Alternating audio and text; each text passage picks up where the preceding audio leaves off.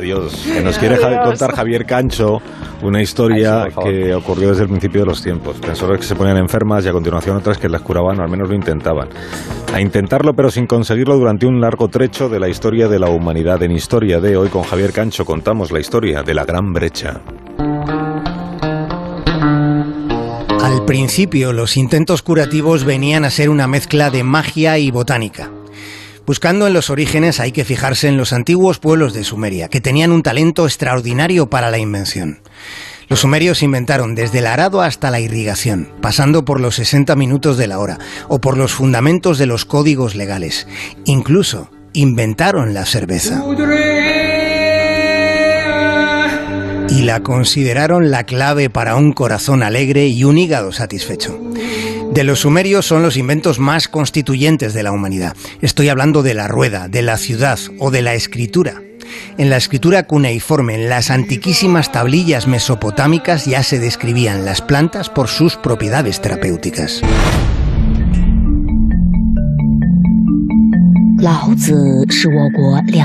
A diferencia de otras medicinas de la antigüedad, la medicina china se basaba en la filosofía más que en la religión.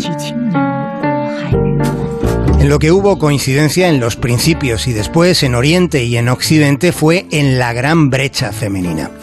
Hipócrates, el fundador de la medicina moderna, creía que las mujeres estaban controladas por sus úteros. El padre de la ginecología, James Marion Sims, a mediados del 19 experimentó con mujeres negras esclavizadas. Y el muy animal, el muy salvaje, lo hizo sin anestesia, convencido de que las negras sentían menos dolor que las mujeres blancas. La historia de la medicina es tan científica como social y cultural. Se ha acreditado toda una letanía de maneras en las que los cuerpos y las mentes de las mujeres han sido mal interpretados y mal diagnosticados. En nombre de la medicina, durante milenios la mujer ha sido maltratada. Pensemos en los juicios de brujas o en los albores de la histeria o en los mitos modernos sobre la menstruación. Durante la mayor parte del tiempo se consideró a las mujeres como narradoras poco fiables de sus propios cuerpos.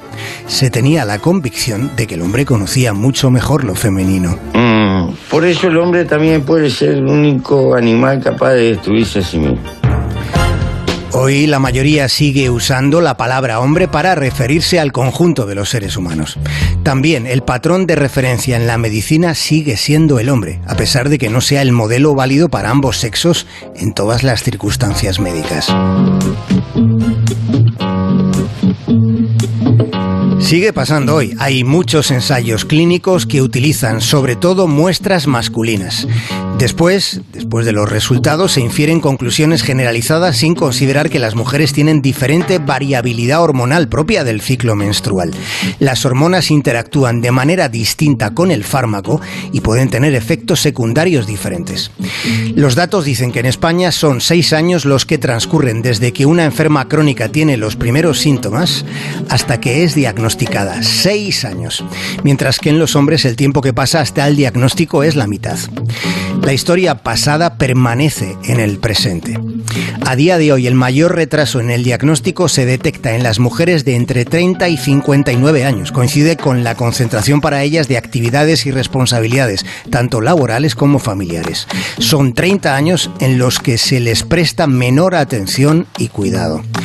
Y a pesar de todo ello, ellas siguen viviendo más. Habría que replantearse quién es el sexo débil. que llegan las noticias de las 12 del mediodía. Os deseo un día estupendo. Adiós, Alfonso. Hasta luego, Carlos. Adiós, Esther. Adiós, buena semana. Jesús. Hasta luego. Más de uno. En Onda